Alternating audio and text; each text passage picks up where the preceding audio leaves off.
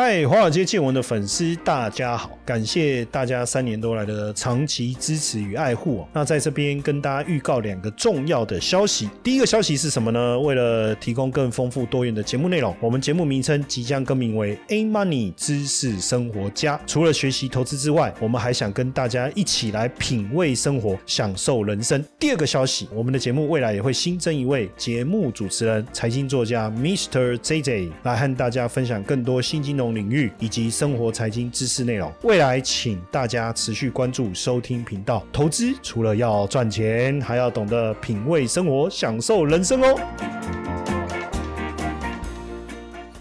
股票市场千奇百怪，见怪不怪。大家好，我是 Mr. JJ。这一集要和大家分享的就是日本的杀肉肠。好。崔姐，你这是怎么了吗？在台湾经营还是什么遇到什么不顺遂的事情，要跑去日本的那个肉厂 肉厂了？要去那个日日本肉厂来应征了吗？哦，不是啊，没有，这也太跳痛了，一下子就跑到那个食品加工是加工业，从这个金融媒体然后跳到那个那个食品加工业，不太对哦。没有了，这一集我们想要和大家分享的是这个关于日本的这个二手市场哦。那呃，我这一集先着重在这个二手车市、二手车这个部分。分哦，那因为其实杀戮场哦，杀戮场的它另外一个一个别名，其实就是在讲这种二手市场哦，二手市场。因为其实二手市场，我们就是把这个商品嘛，零件哦，以车子来说哦，以车子来说，一台好的车子它进到二手市场，除非你这整台车是好的一个状态哦，如果你是好的状态，那我就整车卖啊，整车去做二手市场的一个贩卖。那如果说你的车况不佳哦，可能就只剩下一些部分零件可以使用，OK，那我们就会把一些可以用零件拆下来，然后去做零件的一个。个转卖，好，那剩下的部分就是报废掉，这样子，好，那这个行为就我们叫做叫做杀肉，叫做杀肉，哦，所以 所以这不是食品加工业，OK，啊，这个是二手市场我们在用的一些一些一些用语，哦，来让大家了解一下，好，那当然整个日本的二手车市它的一个规模哦是相当大的哦，因为应该说这算是蛋生鸡跟鸡生蛋的关系，因为日本它二手车它的一个相关的一个法规是相对完整哦，也相对健全的哦，所以。也带动整个改装车市场，哦，日本的改装车市场非常的风行。我不知道各位有没有听过那个日本的暴走族啊？如果要对应到台湾这边文化，就是飙车族，哈，飙车族。好，那当然这并不是一个可以拿来大声宣扬的一个正面的一个文化哦，但是它确实在日本社会里面是存在过，哦，日本社会是存在过的。好，那当然日本的他们的一个暴走族，他们就会很喜欢去做这种摩托。车的一个改装嘛，哦，因为毕竟参加暴走族的成员大部分都是年轻人，大概基本上从国中哦，甚至年年长一点，可能搞不好大学还有，但是大部分高中就毕业了，哦，高中就毕业，哎，因为进入大学不是进入大学，要不然就是进入社会。那因为日本他们的一个民族风情是这样子，就是你成年之后哦，你成年之后，你就是这个社会的一份子哦，一份子。那因为日本他们是一个怎么说非常合群的一个民族哦。非常和谐民主，等于说你今天你进了社会这样子的一个群体，你还在做跟人家不同的事情哦，你就很容易去嗯，怎么说？也不是说触犯什么禁忌，就是你基本上这个社会可能就会开始对你做一些排挤哦，不论是在职场或是在家庭或者在生活，尤其是在进入社会以后，进入社会以后这个现象哦，这个现象会是特别明显哦，特别明显。所以大概暴走族大概就是到高中生了哦，因为其实高中毕业以后基本上就是踏入社会，其实进入大学也是进入社会的一种形式哦，只是说你还是继续在学问上的一个钻研嘛，对不对？那进入职场当然就是开始在就业哦，开始在就业，OK。但是会有这样子的一个分水岭，好，所以年轻人嘛，我们都知道就喜欢一些呃，为了展现他们个人的一个特色，我们讲叫做个人的一个主观哦，主观意识会去做一些个人的一个强调哦，所以就会有一些车体上的一个改装哦，所以就带动了整个改装。市场它的一个盛行，那因为在日本的一个法规上哦，所以呃，在日本的法规，他们在车检的部分，其实他们是允许一定程度哦，一定程度的一个改装哦，你只要不要把车子变成飞机，那当然是这个是讲比较夸张了哦，但是你只要是在一定程度的一个范围内哦，那个改装车你都还是可以正常在道路上去做行驶。好，所以整个日本它的一个二手车市还有改装车市哦，它的一个市场是相当成熟。可是这么成熟的市场哦，会不会有一些负面的一个消息？确实还是有哦，确实还有。其实才刚发生没多久，大概在七月份的时候哦，七月份的时候，其实日本的这个二手车的销售巨头 Big Motor，这个用英文念啊，如果是用日文的那个片假名的话，叫做 Big Motor 啊，你会知道那个日文他们那个外来语哦。其实说真的，我觉得我在学日文过程中啊，最难学的两个部分，第一个是敬语，第二个叫外来语。啊，所谓的外来语就是那种英翻日哦，英翻日的这种外来语哦，就是它的发音好像有点接近原文，但是它又不太像哦，所以我就很很经常的必须去查询，尤其是在很多那种技术领域、专业领域的这种文章哦，文章或者是一些 menu 哦，那种外来语之多，你都觉得哇塞，我在看的是日文吗？好，那这个是题外话。好，这个 Big Motor 啊，Big Motor。算是日本他们的一个二手车的一个销售巨头哦。那在七月份的时候，其实就爆发一个丑闻嘛，那严重到他们的那个社长，中文的名字千重和信，千重红行了，念错人家名字也是不太好。那这个丑闻到底有多严重？二手车嘛，简单来说就是接收接收人家那个就是已经开过车子嘛。那他们在做这个接收之后，就是他们还会再去用一些罗赖把啊。砂纸啊，或者是一些钝器啊，去对车体的钣金啊，或者保险杆啊，去做一些破坏，然后就用这样子的一个模式，去再跟保险公司这个虚报生理那个修理费用哦，修理费用。那因为这个事情已经就是被爆料，吹哨者爆料，其实公司里面内部因为一些不合理的 KPI 哦，所以他们这个内部被要求，基层强被强制要求去做这个事情，已经大概。五年多了哦，已经五年多了，所以。哦，后来整个被爆出来后，当然就是直接哦，社长这个一定一定是直接下台的啦。等于你的整个公司的一个商誉是直接被破坏掉，那你最高负责人当然只剩下台这条路了。这已经不是说什么赔偿啊、道歉啊就能够表示，因为而且毕竟这个还不是说可能才一一次两次，而是你过去五年你都在做这种事情，所以很多很多这些业内的哦，业内的在听到这样子接受到这样的讯息的时候。都觉得很不可思议哦，很不可思议，因为毕竟这等于是你把你公司过去所经营的一个商誉啊，哦，所经营的商誉就整个就这样赔掉了哦，赔掉了哦，所以。你说日本他们是不是就真的这么一板一眼哦？其实也未必了哦，也未必，也确实还是会有这样子的一个丑闻在哦，还是会有这样子一个黑幕在这个地方。好，那当然，为什么我们就不探讨说他为什么要做这种事情？肯定是有他背后的一个利益存在啦，哦，肯定是有他背后的一个利益存在哦。因为过去光你看他光是那个申请这种诈保的事件，大概就一千多起哦，然后今年七月哦，二零二三年七月哦。就就一千多起，然后二零二二年十一月，大概理赔的案件大概有八千多哦，八千多。那你可以想象到过去五年哦，他们这样诈领诈领这样子一个保险修理费哦，他那个金额哦有多高？所以肯定哦，肯定这一定就是被直接是从严的一个办理申诉了啦哦。那当然，日本的一个二手车市哦，二手车市，你说它有这样子的内幕存在，可是为什么它日本的一个二手车会这样这么一个风行？哦，会有这样子这么一个风险的状况。其实这跟当年可能要在讲股，有点讲过，应该这么说，就是会到还要再回溯到更之前，就是日本泡沫经济那个时期，八零年代、九零年代哦，日本泡沫经济的时候的一个环境哦有关系。那可能在更早之前哦，大概五零年代，其实那时候日本刚从二战的一个战败国嘛，然后刚进入一个经济复苏、高速复苏的一个成长阶段。其实日本他们的一个中古车的交易大概在五零年代就已经开始这样子有这样子的一个风潮。那其实，在日本年代那时候，日本经济才刚开始复苏嘛，刚开始复苏，所以也不是说很多人就有办法直接去买新车啊。因为其实五零年代那时候的一个整个汽车产业基本上还是欧美当家。那也知道整个外来车进口这样日本进来这样进来以后，它的一个售价肯定还是会比较高。那后面这些丰田哦、Toyota、Honda 哦、Mitsubishi 这些后来才起来的。哦，后来才起来，就他们国产车其实也是后来才起来的哦。所以其实五零年代那时候刚经济起飞的时候，其实它的一个呃新车的销量哦，新车销量其实就还是相对有限，反而是中古车哦，中古车是它在那个时候哦，在这个那个时候开始孕育出来。你也有以下几种困扰吗？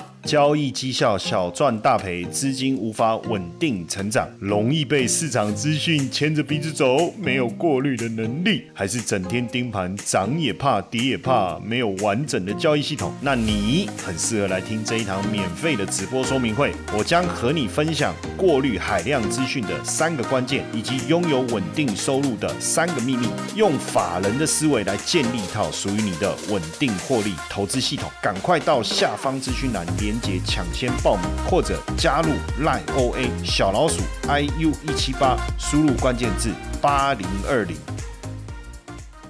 那到了九零年代之后，基本上当时它整个日本登记的这个中古车的数量大概就将近八百万台哦，就将近八百万台。日本总人口大概也不过就一两亿，但是光中古车大概就八将近八百万辆。那到了两千年之后是直接超过八百万，然后呢，参加拍卖的也有大概六百多万辆。OK，所以整个日本他们的一个中古车市的一个流通性哦，流通性是非常非常庞大哦，是非常庞。庞大的那当然，日本中古市场哦，日本中古市场它有一个嗯，我觉得蛮有趣的一个特性。我不知道各位有没有去买过一些中古的商品？很多我们在比如说像我家人他们去买一些中古包包啊，或者是一些精品啊，其实它的那些保养或者是那种保存状况哦，其实都不算是很理想。我都觉得这种东西还可以拿出来卖。哦，然后那个价钱，呃，好像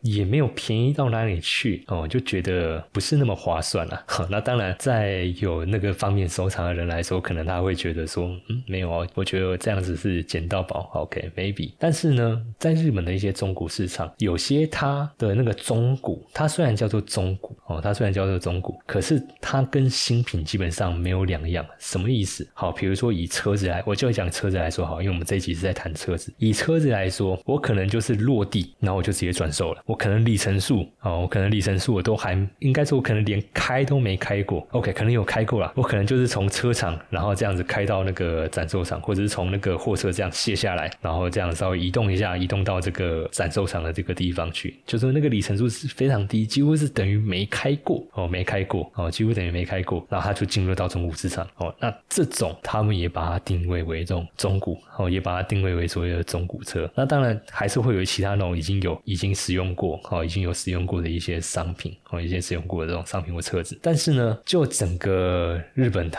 他们的一个中古车市，哦，其实二手车它的一个怎么说妥善率，或者是那种保存的那种品质，其实还是相当好哦。大概你会觉得说，哦，大概只比新车买下来，大概大概再差一点点，哦，大概再差一点点的这种程度。那一般来说啦，嗯。当然，你要捡到这种的，还是需要花一点时间去，我们讲叫寻宝吧。你很难说啊，我随便上去中午上，我就可以马上，我就一跟你一定能捡到这种九成九新的这种商品哦。这个当然还是有困难哦，因为日本一般来说的话，大概他们新车脱走脱手的时间啊，大部分都还是会在五年左右哦，大概五年左右，或是五万公里哦，就我开了五万公里哦，我就脱手，我就脱手。所以大概在日本中古车最普遍看到，就是你车龄大概就是五年。要不然就是五万公里的这种里程数啊，因为在日本他们认为这样子的一个使用率，大概是换车的一个最好的时间点。那根据这个根据这个国际机构调查，就是日本专门做这个二手车的那个机构，他们在调查一年换车的话，一年就换车的，就日本车主一年就换车的话，大概是百分之五点四。那如果是拖到三年才换的话，大大概在日本哦，在这个整个市场里面大概是占百分之十三。好，那五年就我刚才说。比例最高的话，大概有百分之二十四点九，将近二十五 percent 了。好，那如果是七年再更久的话，大概还有十八 percent。十年以上的大概就剩十七 percent。哦，那这更高的就更低了。哦，就更低了。所以大概日本的这个驾驶他们的换车的比率大概就是在五年哦，五年左右。那如果是以里程数来计算的话，一万公里就换的哦，大概概也不过就五五 percent 左右哦。那如果是三万公里的话，大概来到十二 percent。啊，最高我刚才说的这个五万公里的，它大概有十七点九 percent。所以我发现日本的驾驶特别喜欢五这个数字哦。那当然哦，从过去这个整个日本他们的这个二手车市的一个比例来说的话啦，整个它的一个车子的二手车的一个保值率，因为毕竟五年才换的比例还是相对来说比较高。可是真正保值哦，真正保值的话，平均的一个比较保值率比较高的一个车龄，大概还是在三年左右哦。也就是说，如果你超过三年才换的话，其实你的那个保值率大概就会掉到八成以下哦，就会掉到八成以下了。好，那大概三年以下这种保值率，大概以日产车哦，或者是嗯他们这种进口车，不管是你是 Porsche 啊，还是那个那个叫玛莎拉蒂啦啊，我中午才看到它的时候哦，玛莎拉蒂或者 Ferrari 这种进口车来说的话，大概三年左右的这这个车龄的话，你的这个保值率大概都还能够维持在八成附近哦，大概还能够维持在八成附近哦。那如果说你如果再高一点的话哦，你的那个保值率哦就会再往下掉一些。那其实就日本他们的一个二手车，以国内来说啦，他们国内来说，日本二手车它的一个销量还是非常的好。为什么？因为就我刚才说的，你要买新车来改装，还是你要买二手车来改装哦？就如果你是有在开车，然后你是有在稍微玩车的话，你会发现你买新车，哦你买新车，第一个当然你价格的一个弹性一定是比二手车能够挑选的一个空间会要来的更差嘛。第二点来说，就是你买新车来改装，跟你买二手车来改装，那个心情上有没有？如果是我的话啦，二手车我会比较改得下去。如果新车一拿到手，你就要我直接改，除非我一开始我就是针对想要这个车款去做我的那些刻字化的一个定制哦，要不然我可能我大概是开个几年，maybe 一两年之后，我觉得我想要换点花样，开一点不同的新花样，可能我想要加一些空力套件，或是我想要在引擎那边去做一些调整，或是我的悬吊系统我想要做一些调整，我才会再去做额外的改装。要不然我新车拿到手的时候，我可能就是直接针对原厂的一些配件我去做一些选配。要不然如果我一开始就是冲着改装而来的话，如果是我啦，我会直接去选择二手车哦，我会直接去选择二手车。那也因为这样子的一个市场哦，因为这样的市场，所以整个日本他们的一个改装车哦，改装车的一个规模哦，规模也相当的大哦，也相当大。那日本啊，他们在除了这种改装车的一个风气之外哦，因为可能跟我年纪也有关系，因为就我这个年龄层，不知道各位有没有看过，比如说像头文字 D 啊哦，或者是一些好了，如果讲比较普及的话，应该叫做应该叫做玩命关头吧，玩命关头那个东京甩尾哦，东京甩尾，我不知道各位有没有看过那一集里面的 Skyla 哦，你上的那台 Skyla，他就主角那时候开的那款哦 Skyla 哦，他们那时候就是在日本的那个东京都的首都高哦里面去做这个甩尾哦，里面去做这样子一个甩尾，所以在呃怎么说，整个它的一个日本它的一个改装车的文化哦，改装车的文化，它跟其他国家只单纯追求最高速度的这种改装风格又不太一样。我们会发现说，如果你去深深入研究日本它的一个改装车市场的话，他们除了在追求极限的那个速度，那个叫快感。哦，就是你在追求那个极速的那个快感之下，他们也还会针对就是一些过弯性能，他们会比较去做这方面的调整。哦，他们比较会去做这方面的调整，因为你改快哦，你改快，其实你大概几种玩法啦，你要么你就是加 turbo，要么就是加空力空力套件哦，你去把你那个极速再拉上来，然后看你的那个加速度能在几秒之内达到你的那个速度的那个巅峰。但是如果你是在做这种弯道赛道的这种改装，比如说我们讲那种甩尾的这种技巧的话，它的那个改装的那个方向就就又不太一样，就是变成说你追求的哦，你追求的会变成。是在引擎的扭力跟你的那个悬吊系统的这个部分的一个配置，还有你的轮胎，就是在追求的部分就不太一样。因为日本你说它大也没有大到哪里去，那你说小也还好了哦，也还好，也不太小。因为因为如果跟台湾比的话，其实日本还是还是算蛮大的。好，但当然以日本他们的一个改装车的一个风风格来说啦，哦，风格来说，我觉得在甩尾这一块的部分哦，它的一个风气哦，会比你去做那种。单纯的那种极限竞速要来的普及，哦，普及很多，哦，普及很多。那当然了，前面我提到的那个头文字 D，其实头文字 D 的那种八六，它就是在做那种三道的那种甩尾嘛。那像那种甩尾啊，其实呃，你如果你的那个扭力跟轮胎的抓地力，还有你的悬吊不够强的话，你很容易就直接打滑飞出去，哦，就直接打滑飞出去，哦，什么意思？我不知道各位有没有去玩过那种卡丁车，哦，玩过那种卡丁车，就那种狗卡。以北部来说的话，桃园那边有一家，然后但是那是疫情前的，哦，就是你如果在在转弯之前啊，哦，你如果在转弯之前，你的那个那个油门。哦，油门你在做那个收放的那个转速，你如果没有拉好的话，然后你就直接去转方向盘，你那台车可能就会发生一个现象，就是会转圈圈、转圈圈、转圈圈、转圈圈、转圈圈，然后就偏离赛道跑到场外去，就是你会变得没有办法去有一个顺利过弯哦，顺利过弯的动作，除非你就是把你的速度降到极限，然后慢慢的撸过去哦，慢慢慢慢撸过去，那当然这个跟竞速又有一点就不符合那个油门竞速上的一个设计了嘛哦，所以。在他们这种改装车，如果是要玩这种甩尾的话，他们在这种改装上面哦，会比较比较讲求一些零件上的一些特色啦。那谈到二手车，毕竟谈到二手车啊，我就会想要再跟大家多聊一些这种关于改装车的一些一些内容哦，一些内容。接下来就是我们今天的彩蛋时间，iPhone 历史代码 L 七七零五。